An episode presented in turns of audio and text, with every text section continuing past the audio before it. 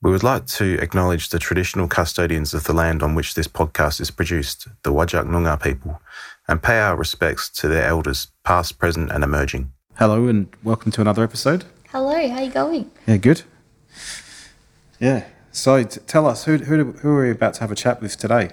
Well, we talk to Dr. Melissa Sweet today from uh, Croakey Media, and uh, she.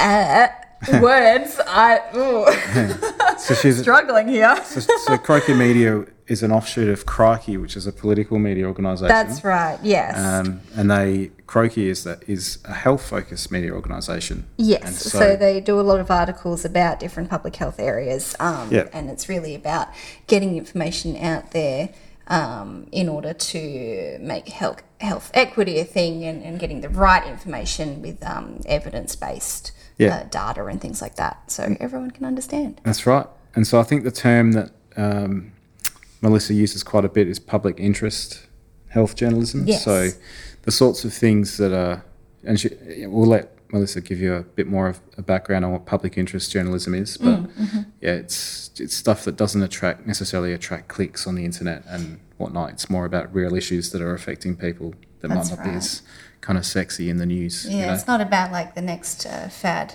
for diets and things like that, or like Yeah. the lollipops that make you lose weight. Um, it's really about what's important to people so they can be healthier and happier with their, their life and That's things like right. that. yeah. Yeah. So yeah, really interesting conversation. So we'll let you guys enjoy it.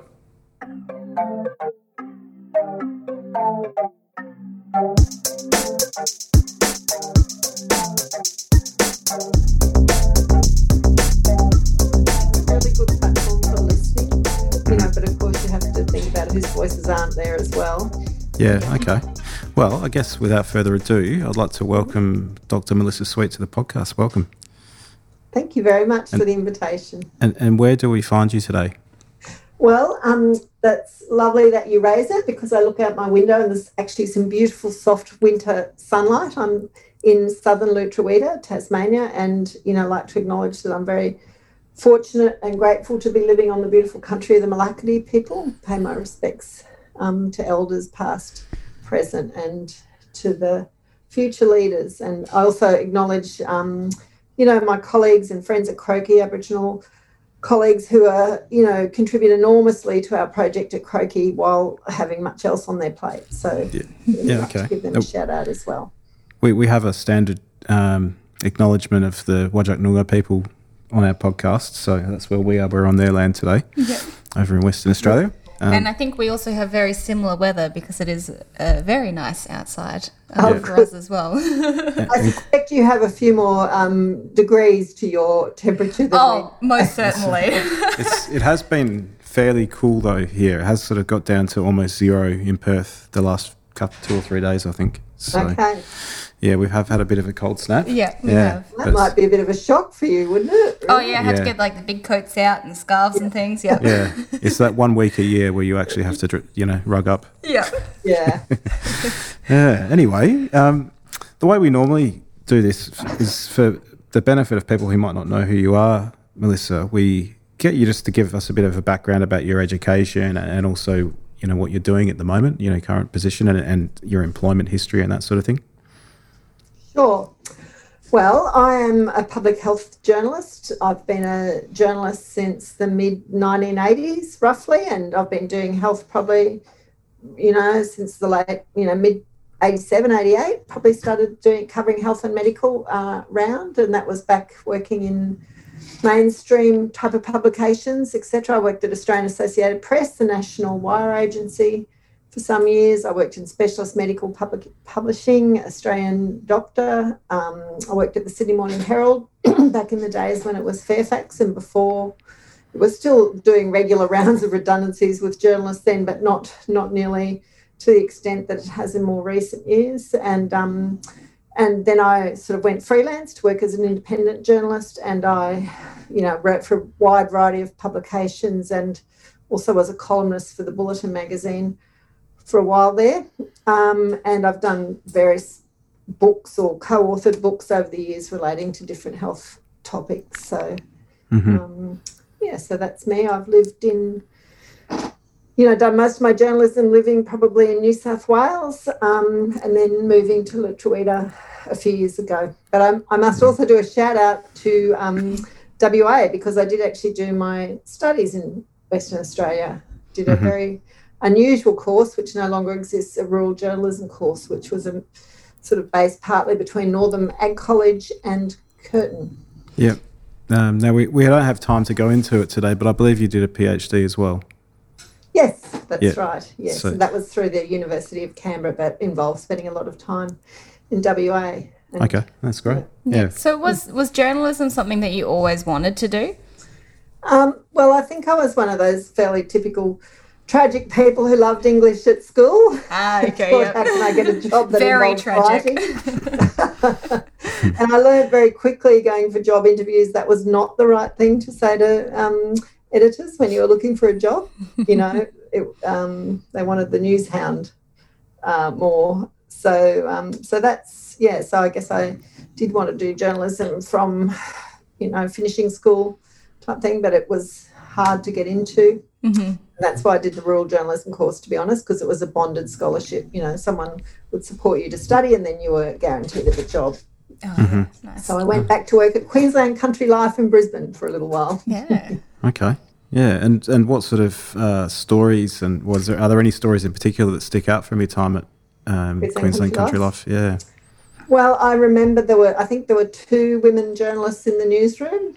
um, and you can imagine Queensland at that time. It was a fairly gendered newsroom. And um, I think I did a lot of the country show reporting. But I do remember um, some stories that I really enjoyed doing, which were actually interviewing old people, essentially, elderly, rural people, just, you know, their stories. Um, so that was something I remember from that time, really hmm um, enjoyed What- enjoyed that type of storytelling. One of those older people wasn't Sir Joh Bjelke-Petersen, was it? No, it was not. Most definitely was not. it's me showing my age there. But yeah, that must have been interesting times living in Queensland during that era. Yes, it was, and I think like many people at that time, you know, I couldn't wait to move south, so I moved down to Sydney for a job with Australian Associated Press back in mm-hmm. the day. Yeah. Okay, so you've, you, I guess we'll start a bit broad, and then we'll talk about specifically what you're doing today. Um, so you've obviously seen the media and the journalism landscape transform quite a bit in the time you've been working. Do you just want to give us a bit of a reflection on, on your your view on that? yes. Look, I guess there's been so many changes, it's hard to know where to start in, a- in a lot of ways. I mean, there's been changes that have been good and that have been bad. Uh, I mean, the most fundamental change is the one that's affected everyone, which has been the digital uh, revolution in the way how the internet really transformed everyone's lives and decimated a lot of business models and created new ones. And, um, you know, I guess the business model for journalism was one of the um, business models that really um, declined as all the uh, funding for advertising went online, um, etc. So I think a lot of people still don't realise that that um, journalism really was never funded by subscriptions so much. You know that was not ever enough to fund what, what is essentially quite an expensive business to fund people to do if you're doing proper journalism you know you might spend a lot of time doing stories that never end up seeing the light of day or that don't turn out like you think so it is a to do it properly quite a resource intensive business. Um, yeah so you know we've all seen the impacts of that right around the world in terms of the collapse of traditional publishing. I mean there's also been exciting things that have happened because, you know, as I think back to my Queensland Country Life newsroom, which was pretty well full of middle aged white blokes, you know, hopefully newsrooms are getting more diverse and more aware of the limitations um, of not being diverse if, if they're not, um, you know, changing. so, so that's been a good change, I think, in, in the industry.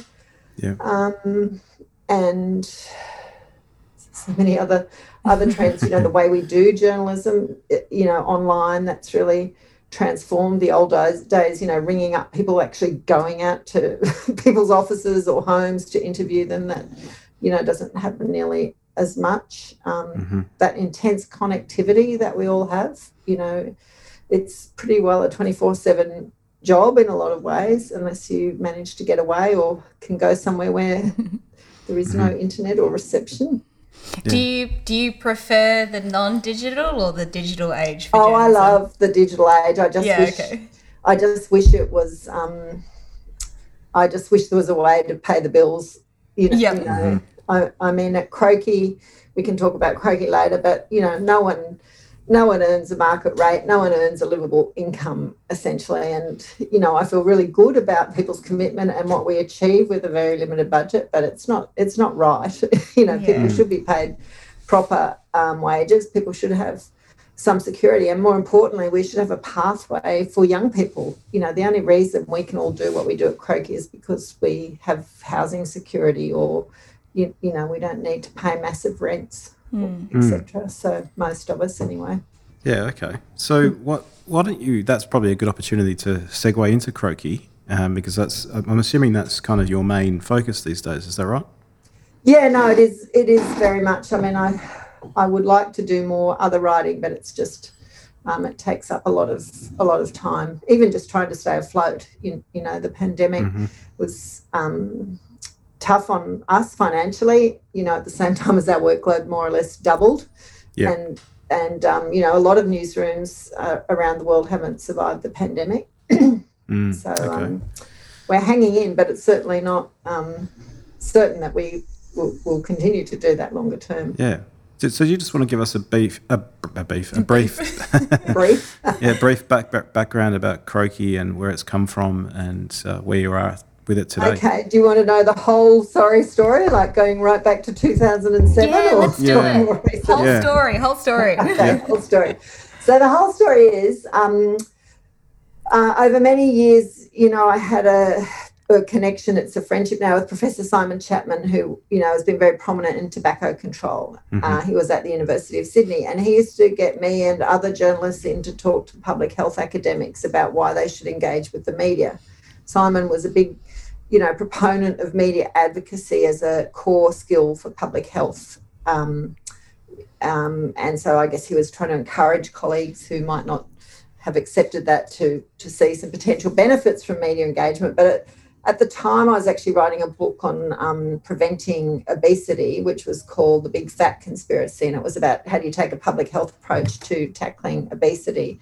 And you know, this was this was way back when, and the obvious thing was that you don't say to people, oh, well, you really must eat better and you must exercise more if the food environment is crap and the urban environment doesn't actually allow you to exercise. So I, I sort of started thinking about, well, we're just, it's just what we're doing with these academics. We're saying you must really do this, knowing that A, they hate doing it, there's no reward for doing it. And, you know, it's often quite unpleasant in, in a lot of ways dealing with the media. You know, people wanting to interrupt you at all hours of the day or night for comment and then you're not being happy with how it appears in the media or whatever. So the idea was, well, how do you take public health thinking and apply it to this issue? And so we came up with the idea of establishing a process to make it easier for public health people to contribute to debate and less painful.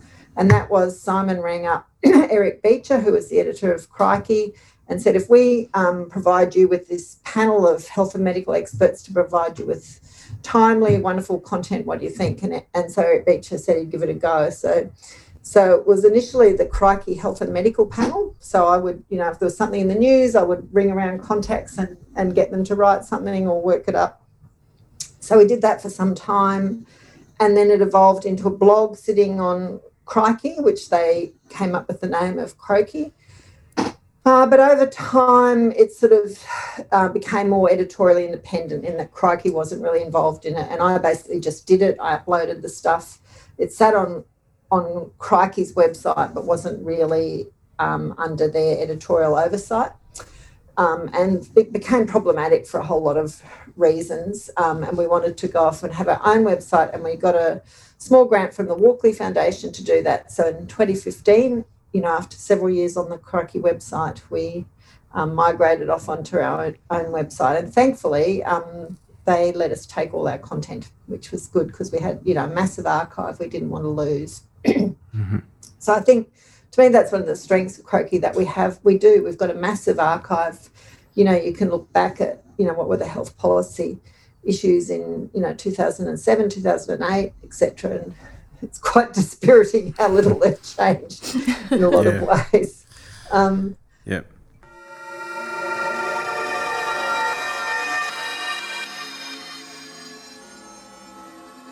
Yeah, so that was a history, and you know, I was doing it solo for a number of years, and then I went off to do the PhD, and other people sort of joined in to help and keep it going, and we just sort of evolved as a, you know, very flexible network of people who were contributing to it, but it was all through my ABN, which was a bit problematic, and so. Um, oh, and one important point I forgot to make there is that. Um, years before we went off the Crikey website, we, we had been getting some retainer from Crikey to help fund it, um, and they cut the funding.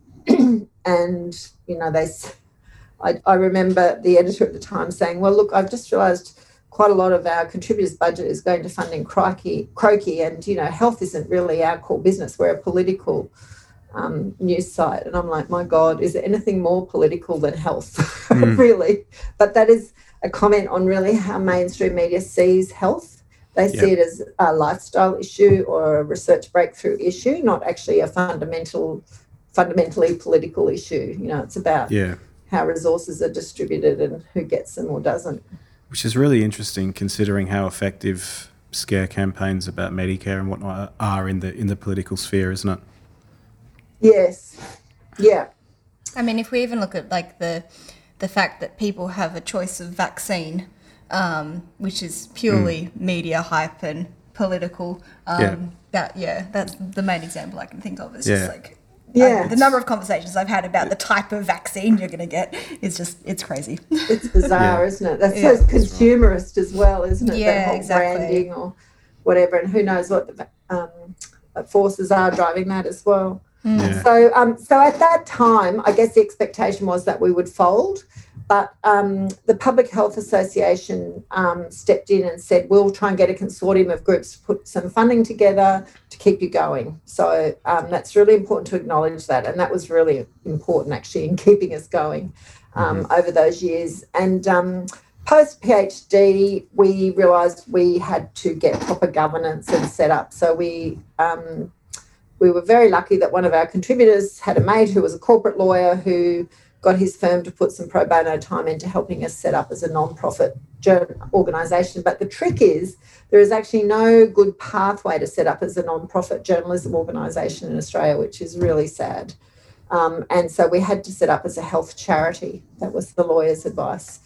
Um, which which is very tricky because I mean, a when, when you look into it, the definition of a health charity is very problematic in itself. You know, it's really very disease and illness focused, um, and b um, you know, we should have a pathway for non-profit public interest journalism. I think it's the best model for helping to resurrect journalism and make it more accountable to communities and so on. And you know, I think the the Aboriginal Community Controlled Health Organisation, that sector, is a brilliant example of what we could be doing with non-profit journalism in a way, in terms of having, you know, even very small outfits set up that are accountable to and embedded in communities, because there's so many um, news deserts Yeah. around Australia, and probably will only be more. Just Um, um, sorry to interrupt. Just out of interest, is there a, a good model somewhere around the world for? Well, there's lots of in the states in particular. That's a real stronghold of non-profit um, publishing, and I think they've got clearer pathways, and it's much easier for them to get um, deductible gift recipient status (DGR), which we haven't been able to get at Croakey. When we set up as a non-profit, the lawyers applied for us to get DGR, but we were knocked back.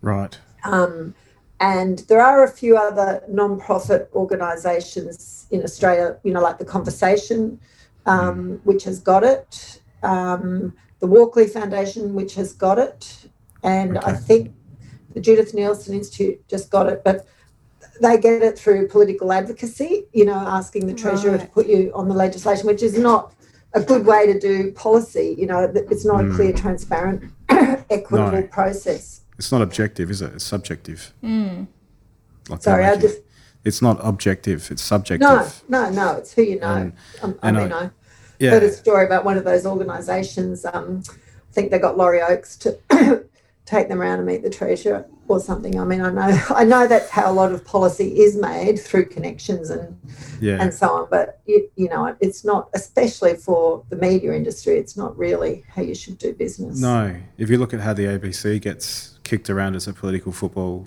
it's, it's clearly not a good model. Yeah. Oh, So is just as this is for like my interest, um, Yeah. is the conversation non for profit or is it a it profit? is not for non. yeah. The Okay. conversation is non-profit. It, it has got had quite good funding from the university sector. Right. Um, Okay. but I don't know what its current situation is because you know universities have been hit so hard over the last year. Um, y- you know it, they've been incredibly successful. You know in developing a, a model, and and that's been replicated overseas as well as you probably yeah. have seen. So I'm very grateful. You know that we have the conversation. Yeah. Um, but we're we're different to them in the sense that you know they're publishing pretty well mainly academics, um, and we're and obviously we're focused not just around health, but we have a very explicit standpoint around health equity. Um, Yeah. But we do. You, you probably see we cross publish quite a lot of their articles, so that's mm-hmm. that's good for us to have that. yeah. So there's there is a bit of crossover, but it, it seems like although you guys have buy-in from academics, that you a lot of you are journalists first and foremost. Is that right? Um, on our team, um, so the, the editors who rotate in, um, so there's Marie McInerney. So Marie's been a journalist, you know, all her career. She has worked in the social policy space as well. Uh, Jennifer Doggett, you know, has a background in journalism, but she's worked in health policy over many years as well. Um, Nicole MacKee, who's editing this week, has been a journalist in health and medical area for a long, long time. Um, Ruth Armstrong, who has, she was an editor at the Medical Journal for years by background a GP. She was one of our editors and she's still very involved with Croakey, but she's had to go off our editor's roster because she's um, signed up to the pandemic response in New South Wales. So she really wanted to be part of that using her sort of medical skills. Um, Yeah. And Amy Coopes, who, who is a journalist by background but went off and studied medicine, is now um, doctoring, um, Yeah. but still does work with us. So So I've I've actually had, had the pleasure of having contact with two of those people um, directly. So uh, Marie McInerney was at a, an Aboriginal health conference in WA here about six years ago. yes, that's right. You mentioned that. Was that the one up at Geraldton? It was the Geraldton Yeah. Regional Aboriginal Aboriginal Medical Service, I think, that was running it, and um, it's Yeah. the first one I ever presented at, so that's what sticks in my mind. um, so that was my first uh, introduction to Croakey, and then about a couple of months ago, Nicole MacKee gave me a call to discuss an article she was doing, I think, on the prisons up in the north of Western Australia. Yeah, Yeah, and, and the yeah. health I think we're hope, issues. we're hoping to publish that article the next week or so. Mm, yeah, it's, Yeah. it's great. It's great work. It's much needed because Yeah, they're, they're sort of a silent population, you know, that people want to, the mainstream wants to sort of just pretend they don't exist. So, Yeah, um, no, we we would love to be able to do so much more around um, justice and health issues, and really, you know, um, Associate Professor Megan Williams from Sydney Uni, who is co-chair of Croakey, as well as being a contributing editor and very involved in the journalism side. You know, that's her area of research and interest, and yeah, um, Yeah, I've- I've met- Yeah, she talks a lot about how public interest journalism can help as a um, research translation and having that political impact in a way. I've met Megan before at, at conferences and she's, she's really good. Yeah, Yeah, really, really she's interesting to fantastic. listen We're to. very lucky to work with her. So Yeah. you, you just mentioned a phrase there, and I'm not really sure exactly what it means, and that's um, public interest journalism. Um, what is that? Um, well, maybe I should look up our strategic plan so I can give you our official definition. Yeah, Um, I do actually also have it on my Twitter uh, profile, so you'd think I would remember. So this is one uh, definition that you often hear. Um, I guess it's to distinguish. There's so many forms of journalism, and the digital era has driven journalism in the direction of seeking maximum clicks. You know, being very analytics driven, and that can very easily lead you away from public interest journalism because I know, for example, in health, if we were analytics driven, we would be covering cures for baldness, you know, mm-hmm. celebrities' health syndromes, yeah. and yeah. whatever the latest, you know, miracle cancer diet crazes or diet is. So, so I think public interest journalism is not about being clicks driven or analytics driven or um, commercially driven. So here's the definition we have in our strategic plan. It gives people the informa- the information they need to take part in the democratic process. It informs and contributes to policy and practice. It holds power to account and amplifies the voices of those who are not well served by the current distribution of power. So that's how we're defining in our plan. I, I, think for a lot of journalists, they think of public interest journalism as the big investigative stuff, you know, like the Watergate or whatever, which of course is public interest journalism. But I also think, you know, public interest journalism is reporting on your local council. You know, it's reporting on policy developments that might be quite tedious and, you know, not not sort of headline grabbing, but they're mm. really important. Um, is, so yeah, I think so it's about providing a useful service myself. Yeah, so it seems like one of your aims is to demystify some of the mm. policy issues for the everyday person so they can understand and make informed decisions about their health and what's going on in government and that sort of thing. Yeah, yeah, I think I think we're probably yeah very much about policy because I think so much reporting is pol- political. It's about mm. politics as a game, you know, yeah. like what does this mean for the numbers or who's mm. who type of thing. Whereas um, it's quite frustrating actually. I was just there was something the other day with the pandemic where there was oh, must have been the latest vaccine announcement from ATAGI about changing the threshold, the age threshold for AstraZeneca. Yeah. And and so it was this really important announcement which needed careful unpicking and consideration, etc. and whatever I must have been watching ABC and they went straight to the political journalists for their takes mm. on the politics of it, which, yeah. you, you, know, I, I, guess has a place, but to me, that, you know, secondary. we really needed to actually understand the policy and the evidence and the reasoning and the implications. Mm. Yeah, okay. Now, it's come up in a couple of conversations that I've overheard that there's a crisis in public interest journalism currently. Do you want to speak about that?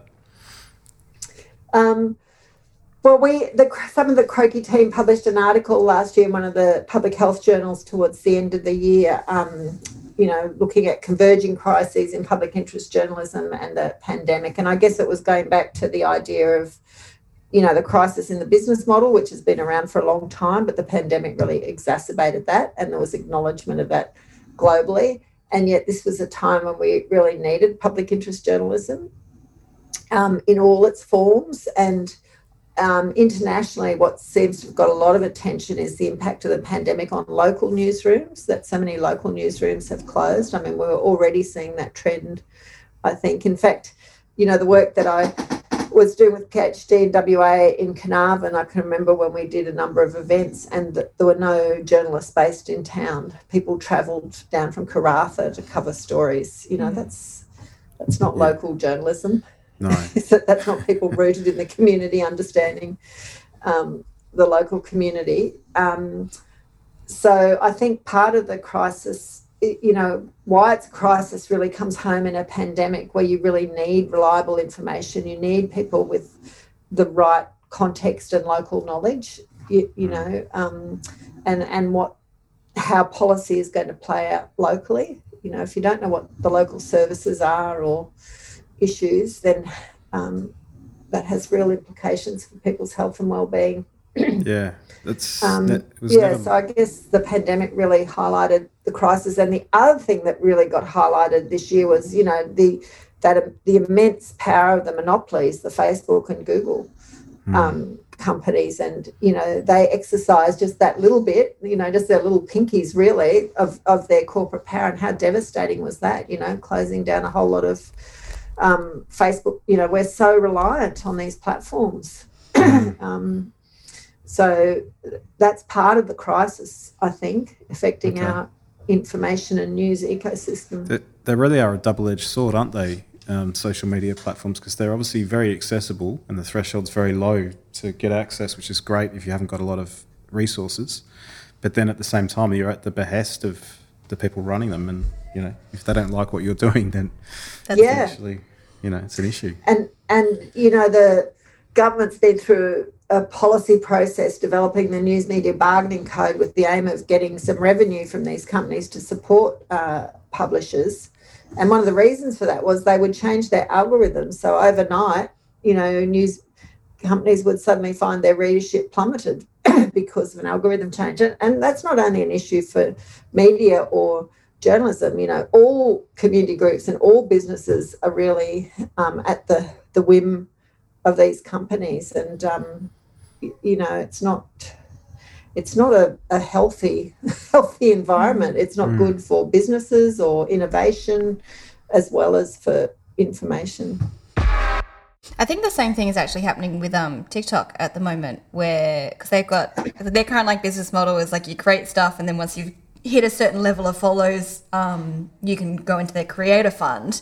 And then what's been happening in their algorithms is as soon as you join the creator fund, um, your posts are no longer uh, for like the for you page, the main page where people kind of figure out who everyone is, um, and then they don't get any money because they're no longer visible. Um, and I think that kind of happens a lot with all of the other social medias as well. It's like as soon as you like enter into the potential of getting money, it's like nah, can't be seen anymore.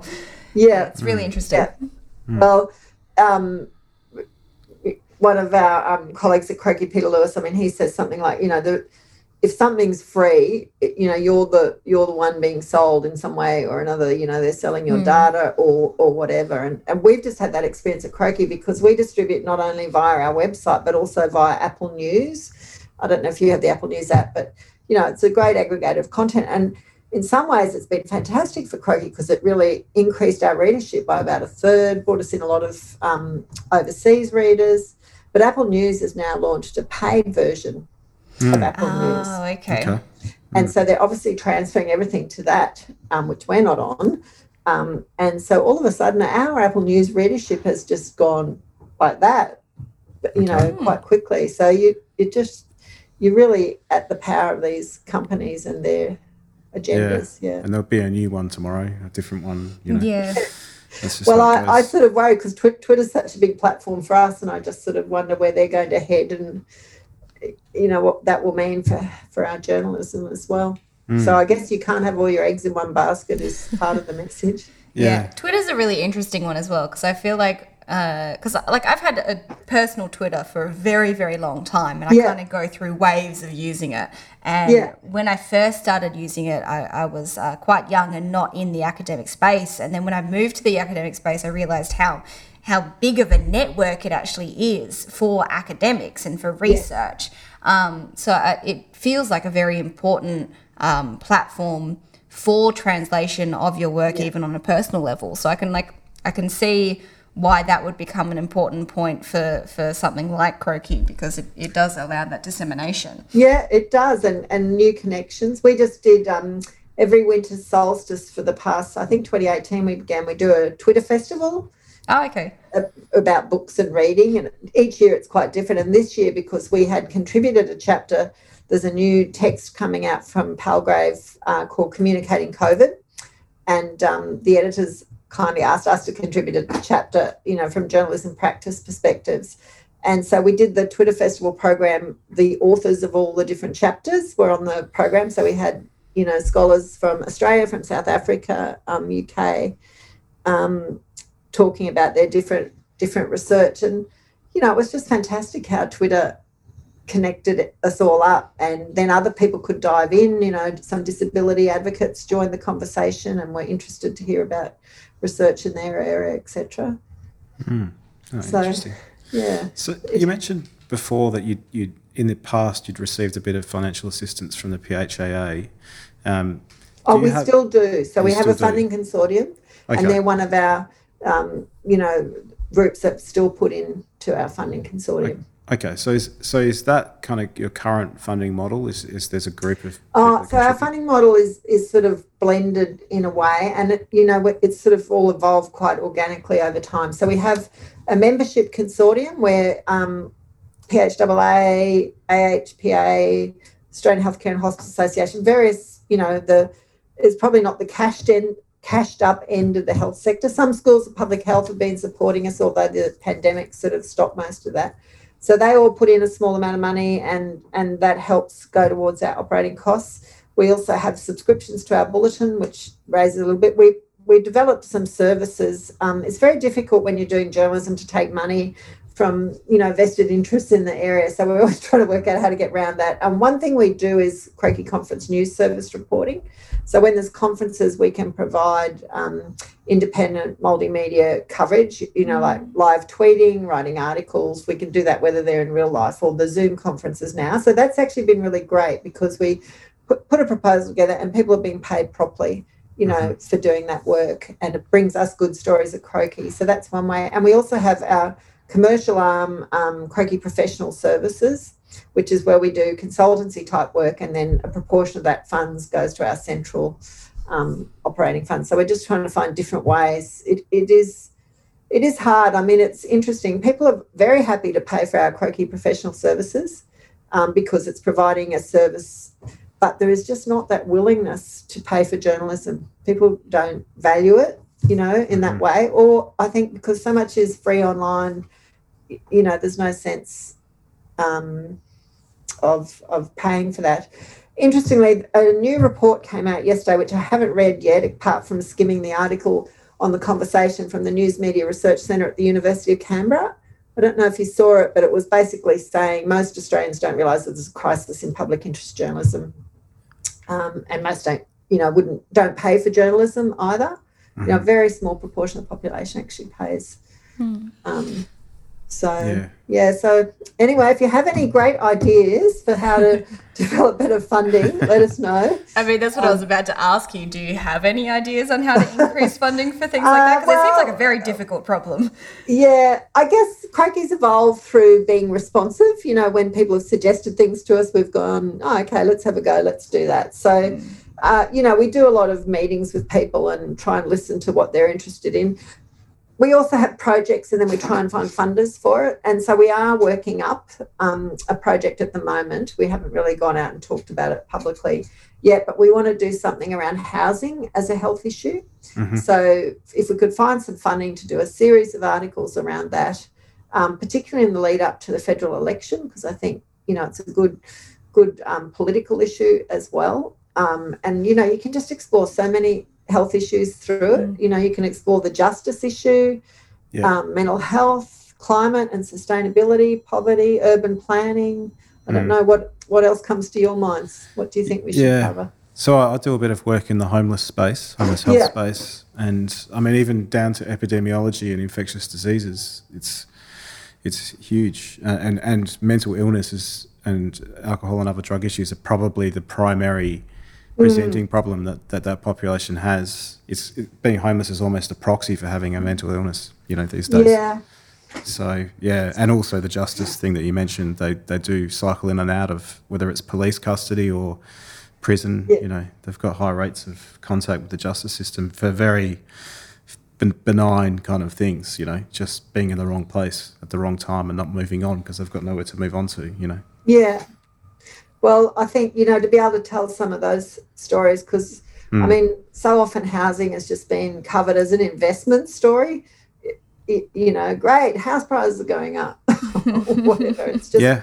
you know, to try it, and challenge that narrative and, and do it other ways. So yeah. if we can, if we can get it happening, we're just sort of thinking about it at the moment. We'll come back to you if you have yeah. some ideas. I, um, I know I probably need to introduce you to um, Professor Lisa Wood, who does a lot of that work here at the school. Oh yes, I don't know if you know Lisa, but that would yeah. be terrific. I've seen yeah. um, tweets of her presentations at conferences.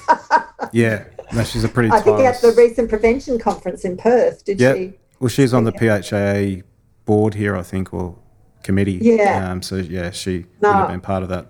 That that would be great, and yeah. and I think you know when we did our Just Justice project around over incarceration, I think the power was actually in having people's stories, you know. Mm.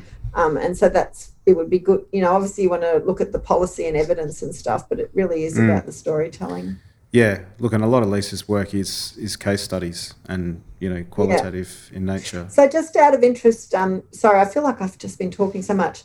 Um, how does any of this relate to your work and interests? You know, thinking about public interest journalism and policy. What What are your? Oh, yeah, Cool, sure. cool, we I'll can go. start. um, I'm actually in, in quite a, a different area to what you guys have been talking about. So I'm in cardiovascular disease. Um, okay. and uh, particularly like the epidemiology of um, atrial fibrillation and heart failure in Western Australia.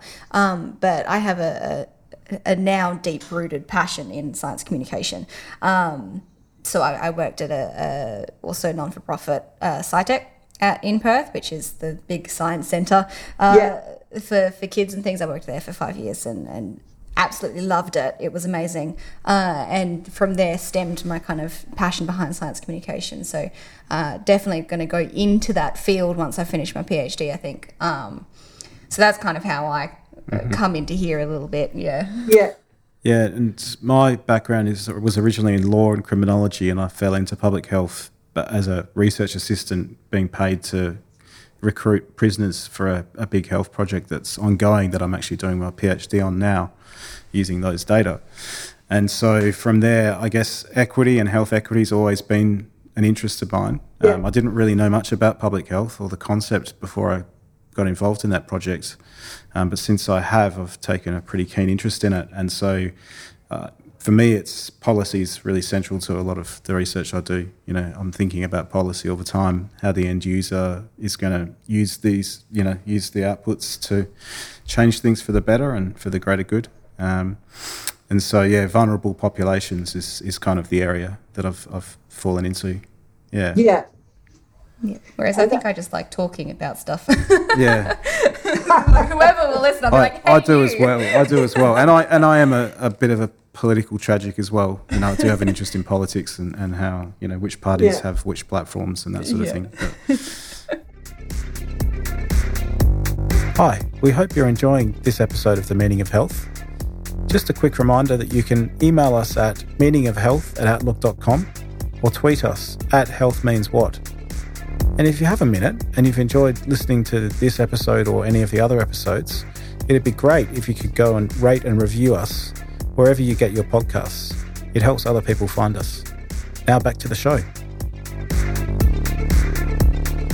I'm just reading um, Craig Scott Ludlam. What was I going to? Oh, I know. Uh, Scott Ludlam's latest book. I don't know if you've had a chance to read it. About it's sort of like where do we go from here, and it's a mix of, you know, just beautiful writing and and thinking on on different things. But he said something like um, presenting evidence that the last five elections in Australia at the time of writing were won by the political parties that spent the most, and I think he said the same happens in the states as well. And I, you know, reading that, I was just thinking, here we put so much effort into talking about policy and evidence and blah blah blah, and then at the end of the day, if you don't get that electoral reform, Mm. this is all it comes down to. Well, even just the, the real time disclosure of donations and knowing who is behind these political parties, who's supporting them. And obviously, Scott Ludlam's a, a Green senator who I think he had to resign from Parliament because he was ineligible under the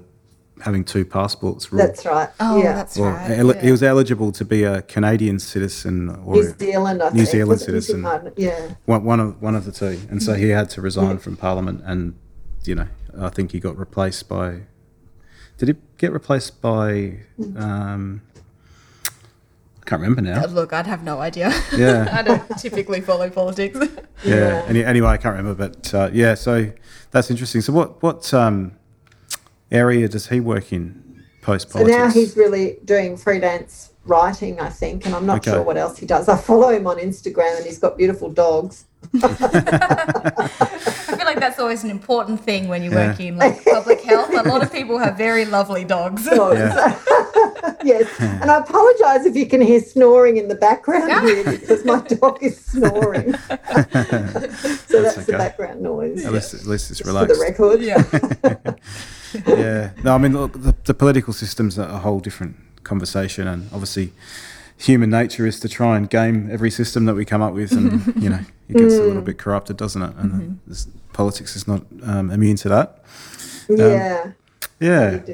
But I I just touched on sort of health equity there, and I know that's a big part of what Croakey is interested in as well. Do you just want to give us a bit of an overview of how Croakey is involved with health equity and how that's a focus? Well, I guess even the fact that we talk about it, because Yeah. you don't actually see it mentioned very much in media more generally, um, and you certainly don't hear it mentioned very much by health ministers, um, which is very disappointing. um, and you know, it's so often not even mentioned in really fundamental policy documents explicitly. Um, so, um, you know, our mission is covering underserved topics and communities. Um, so, I guess, you know, from that point alone, health equity fits within that. But I suppose for me, um, if I just think back, I think, you know, for so many years in my career, I was really undermining health equity because I think the traditional way we report on health and the traditional way the media reports on so many things, uh, you know, actually undermines equity. And if you undermine equity, then you undermine health equity. They're not separate things. Um, so it was sort of coming to reflect on that and, and realizing that if you didn't, you know, do it very differently and specifically um, focus on it, you were part of the problem or you'd stay part of the problem. And then I guess for me, you know, also my health journalism, it was one of those, you know, there's been a number of light bulb moments, and one of them was reading the work of Julian Tudor Hart. I don't know if you've followed his work. Um, No. He was a GP, and I'd have to look it up. It was decades ago, working, I think he was working in Wales at the time, and he coined the term um, the inverse care, the inverse care law of healthcare. Um, and it arose really out of his observations as a grassroots GP who also did uh, epidemiology and research, and and it basically holds that you know those with the greatest need for healthcare will have the least access, and it just you know I just thought it was reading about it decades later, it still just rang so true, and so I, I suppose that was a really powerful um, sort of revelation for me. You, you know that you really need to make that a central part of your work Yeah. and realizing that systems just naturally tend to evolve to suit those with the most. Um, and so, how do you counteract that, or how do you, you know, have some accountability around that? Mm. Um, yeah, So w- with your with the journalism side of that, then how do you make sure that you put in health equity within your articles? Like, how do you focus on that? well, I suppose it's, um, you, you know, and everything we do can be critiqued partly because we're so shoestring. So you know, we do the best we can. If you if you had a proper budget and a proper organisation, you could probably do it, you know, so much differently and so much better. But um, so you know, I just think bringing that focus to every question where you can. Um, it's also about governance, you, you know, and whose voices are heard, uh, and um, yeah, and whose voices you amplify, re- really. And you can look at it in so many levels. You can look at it, you know, within the s- system, whose voices are powerful within healthcare and health policy, or the wider policies affecting health, and who, you know, who's who's who's best served by Mm. um, health policy and services. So, so I think something quite topical. If I, if I was hearing correctly this morning, I think the, the latest closing the gap report is either about to come out or has just come out. Is Yeah, I right? think it, uh, the Productivity Commission published something yesterday. And I must admit, I haven't looked at it yet because Yeah. um, Wednesday is our production day, which basically means working from 8 a.m. till last night it was midnight. So you're just so flat out, you don't really have a chance to um, get on top of everything. So I've definitely got to look at that. And um, yeah, I guess in terms of equity, that again comes down to whose voices are privileged and so on. And if we look at the pandemic response, I mean, there's been a number of articles published about um, how well the ACCHOs Aboriginal health leadership have done in responding to the pandemic. Yeah. And in equity, terms, that was partly about, you know, people having a voice at the table and, you know, ensuring there was funding and so on. So it's about structures and voice. Mm. So use, using the uh, Aboriginal experience and, and you know the the really disproportionate kind of health outcomes um, or poor health that they have compared to non-Aboriginal people in Australia. What what sort of um, I guess aims would you guys have as an organisation to try and illuminate those issues and, and get some changes where changes are needed? Well, for us, I guess that comes down to that, um, you know, that idea of decolonising um, as an organisation, as individuals, as practitioners, um, as ways of doing journalism. And, you know, we're very much um, guided by the Aboriginal colleagues we work with, you know, mm-hmm. whether they're on our board or as our colleagues as social journalism. Um, and I guess, I mean, I just see so much strength and amazing stuff that's been done in the sector and, and by Aboriginal health um, professionals and communities, etc. So, you know, and particularly in this time of planetary um, health crisis and climate crisis and environmental um, degradation, you know, I just think um, Indigenous knowledges and decolonising are really important. Mm. Yeah. In so many in so many ways. In fact, there, there was a, um, a climate and health conference in um, University of Wellington this week, um, which was on Twitter. So I was following the Twitter hashtag, and our rotated Twitter account, We Public Health, was live tweeting from it. And, you know, there was a very powerful uh, presentation by Māori public health physician on, you know, decolonising um, climate responses, basically. Yeah. Um, so I, I think that goes back to, mm. you know, privileging voice um, and knowledge. Yeah. And, um, yeah, transforming the way we, we work and live. That that sounds like a really good topic for a future episode, and I think having one of your Aboriginal colleagues on would be really, really. That would great. be fantastic. Yeah. Well, perhaps um, yeah, perhaps some of our um, board members or colleagues could join, or mm. yeah, absolutely, it would be fantastic.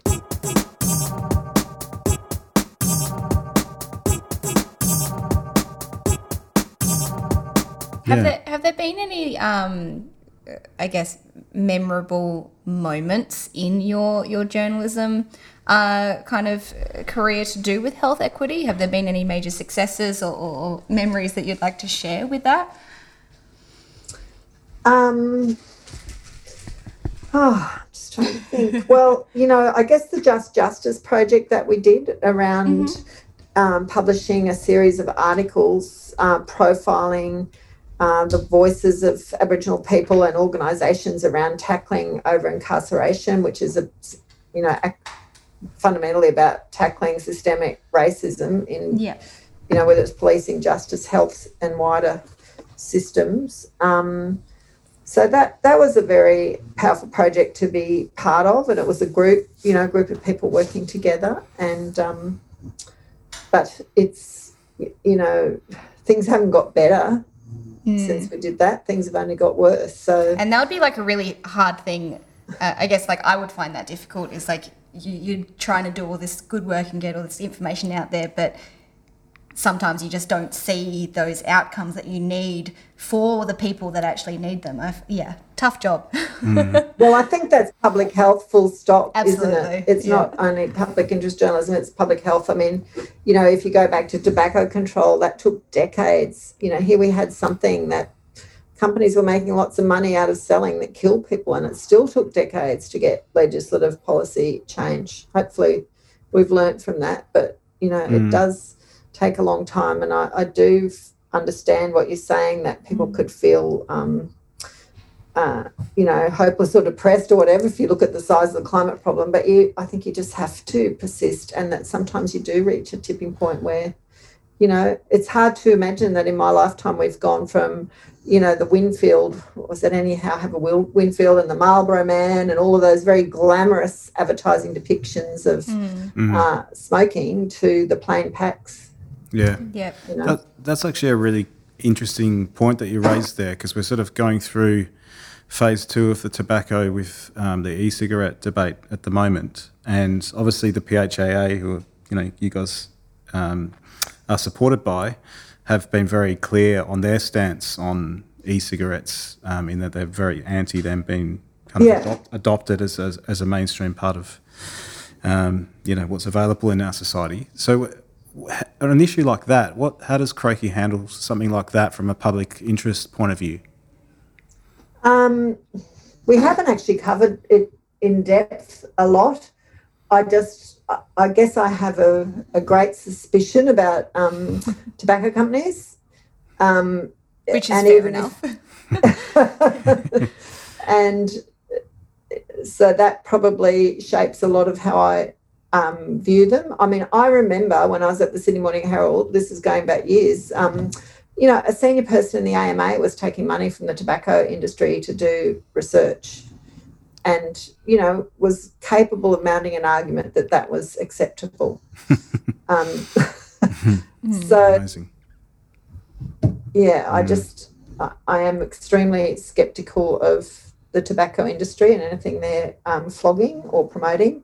And even I don't know if you saw, but I did do a feature article for Inside Story recently that was cross-published at Croakey, which was about how um, you know the corporations that make their money out of unhealthy products, whether it's um, fossil fuels or tobacco or alcohol or gambling, you know they're booming during the pandemic. It's been great for them in many many ways. Um, you know, they've been able to be good corporate citizens and donate respirators or oxygen or or whatever. You know, they've really seized these opportunities. So I guess Yeah. that's how I personally um, look at these issues. I'm also aware that the industry is very active on social media in terms of, you know, some very um, um, personal attacks on people, etc.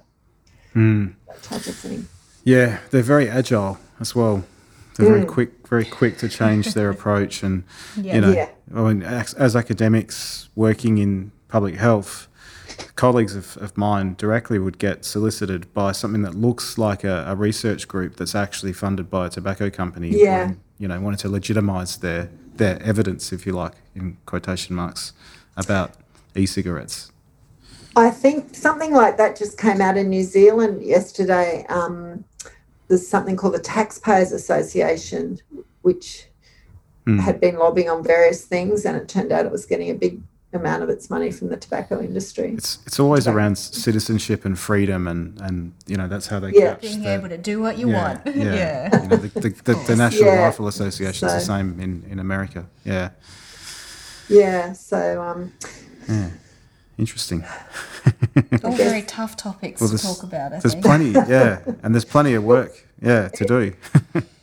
But it, this goes again to the problem with the public interest journalism crisis because we're a small organisation with no resources. Like we just can't do risky stuff that might get us sued or threatening to be sued. That would literally, um, you know, Fi- I don't want to say close us down, but Mm, you know, you cannot be as brave and fearless as if you're a big organisation, and that is another aspect of you know the the public interest journalism funding crisis. You know, newsrooms Mhm. don't have the budgets or you know the pockets to um, take on a lot of those risky cases that they might have in the past. mm. And, and and as you mentioned before, you know, the ABC public broadcasting is under such attack. Mhm. Um, Yeah, and they're relatively well resourced, you know, in the grand scheme of things. So Yeah.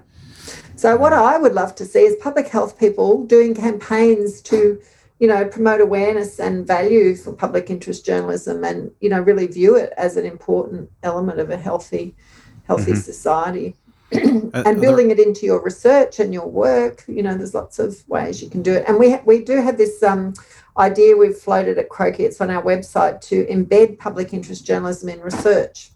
So it's not there to do the media and comms, but it's there to be, you know, like an independent discipline through the life of a research project, Mhm. doing works of journalism. You'd obviously Okay. have to negotiate ethical issues and things like that along the way, but it'd be a fantastic way to actually do some immersive, in-depth, long-term journalism Okay, and are you about talking? important issues. Are you talking about the types of uh, things that people do with some something like the conversation already, where they write an article based on? No, not talking no. about that at all. That's a different thing. That's academics writing for the conversation, usually when they've finished their research. So this would be journalists embedded from when you do the grant application. Okay, Some okay. researchers have actually put us in one of their grant applications. So if it happens, we'll get a chance to test it. So it's a way of doing journalism throughout the course of the research project.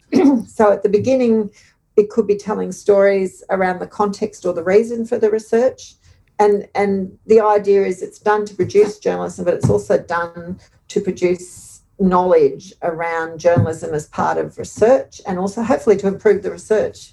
Mm-hmm. Because if you've got journalists going out and doing independent stories about the topic, hopefully that will give feedback to the researchers that might be useful or or Okay. whatever. So it, it's it's almost journalism based around.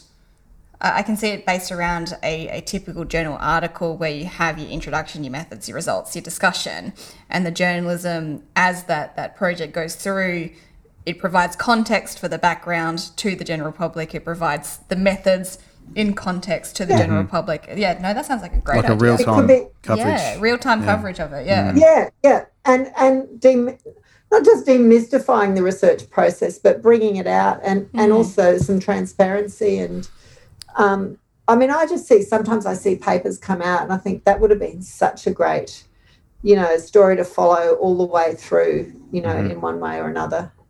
Yeah. Um, yeah, there's some really interesting stuff. I don't know if you follow um, Phil Baker's work. He does a lot of research research around um, the big, powerful food corporations, looking oh, okay. at global food systems. Really, he calls them, I think, sup- supranational. You know, like they're bigger than nation states. Some of them, in terms of their output and influence.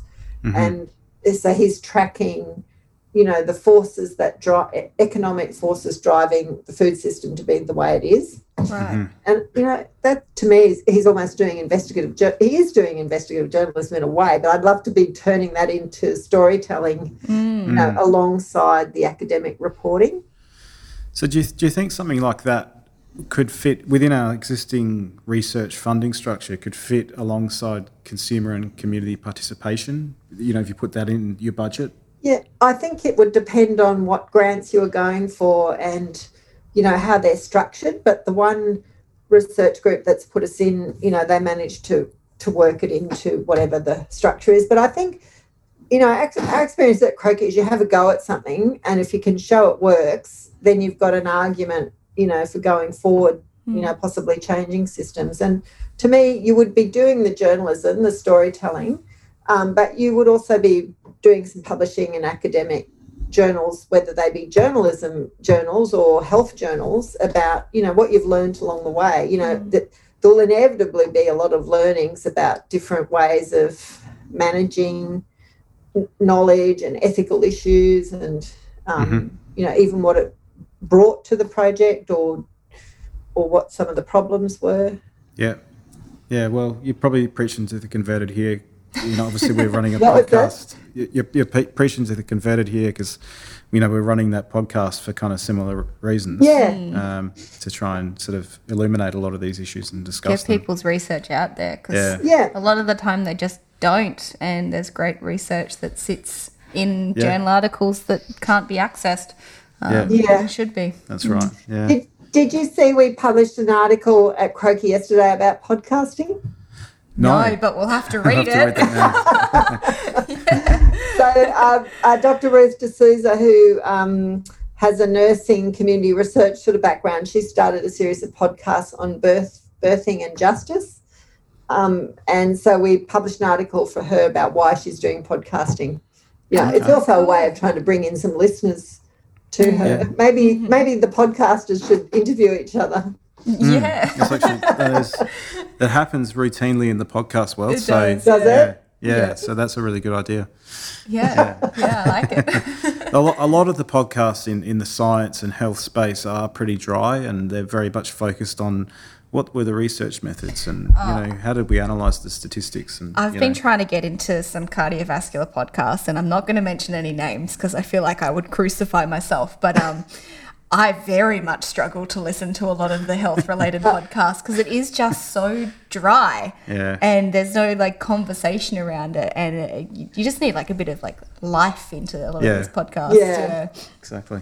Yeah. yeah. Well, I'm, I'm looking forward to listening to to Ruth because I don't know if you follow her on Twitter. If you don't, you should because she's really Okay. um, good value. But she um, she's just one of those people who's super energetic and you know super sharing i guess you know hmm. Yeah. you, you get a good sense of who she is and she shares photos of beautiful plants and scenes and what she's doing and Yeah, yeah no, so excellent. it's definitely hmm. not not a dry podcast yeah, okay, that's great. I'll definitely look forward to listening to that because I'm always on the lookout for a new one. Yeah, me too. yeah. Well, look, you've been very generous with your time, Melissa, um, but we're just probably at the end now. Um, was there anything, any final comments before we sign off? Oh no! I just hope I haven't talked too much. I feel a bit embarrassed. I'm not usually it's me No. asking the questions, and I just No. suddenly realised I was rambling on so much. No, absolutely not. We're the ones that are meant to ask the questions this time. So no, it's been a great a great two way chat. I think, even though you have you have answered our questions very well. Um, yeah, it's been been really really interesting. yeah, good discussion. I think. Good. well, don't hesitate to reach out if you're interested in engaging with Croakey, either of you, and also Yeah. your listeners. And yeah, hopefully we'll get the housing justice thing to fly. Mm. We have started just using the hashtag, which is housing justice AUS, because there was mm-hmm. already a housing justice thing. So if you see stuff that you think you know should inform the series, just share it using that hashtag, and that way we can create a sort Okay. of living archive. All right, sounds, good. Excellent. Good. Yeah, there- there'll be no shortage of uh, information for you guys. I'd, I'd say. yeah. Particularly from us. Great. Yeah. Excellent. All right. Well, thanks very much, Melissa. And Take care, um, and yeah, thanks we'll- for you know the chance, the opportunity. Uh, Thank perfect. you. Thank you.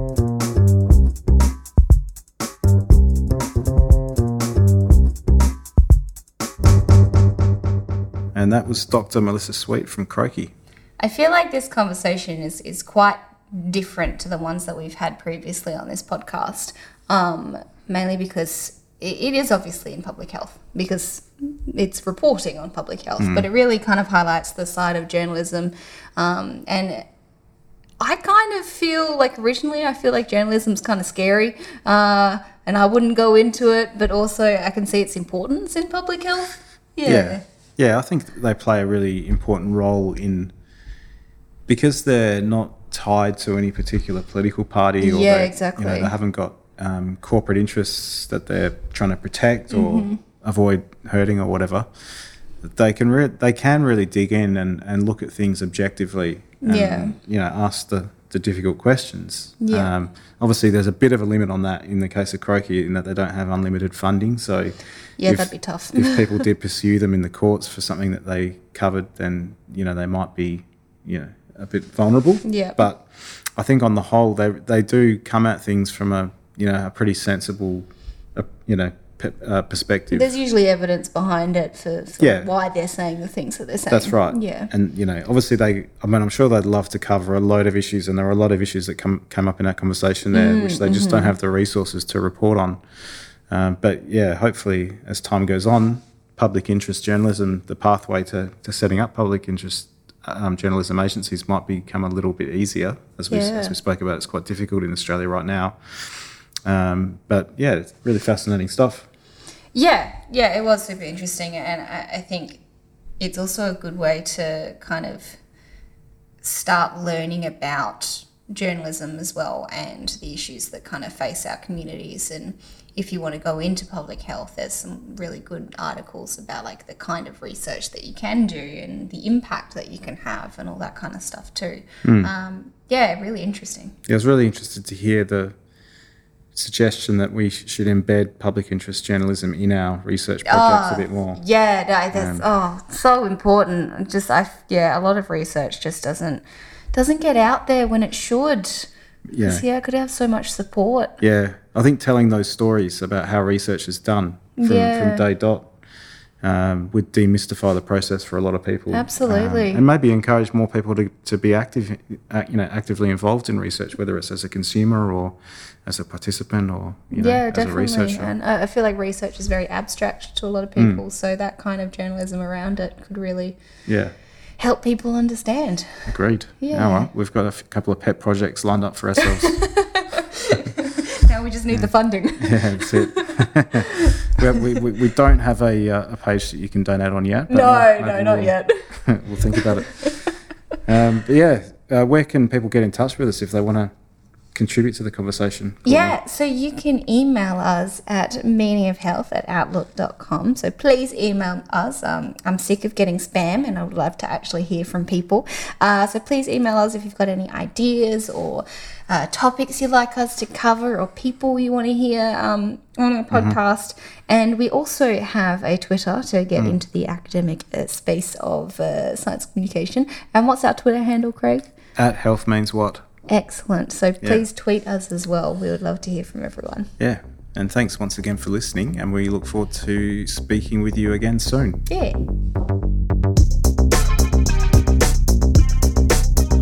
The Meaning of Health podcast is produced with the support of the School of Population and Global Health and the Education Enhancement Unit at the University of Western Australia. The podcast is produced by Craig Cumming and Courtney Webber with music by Craig Cumming.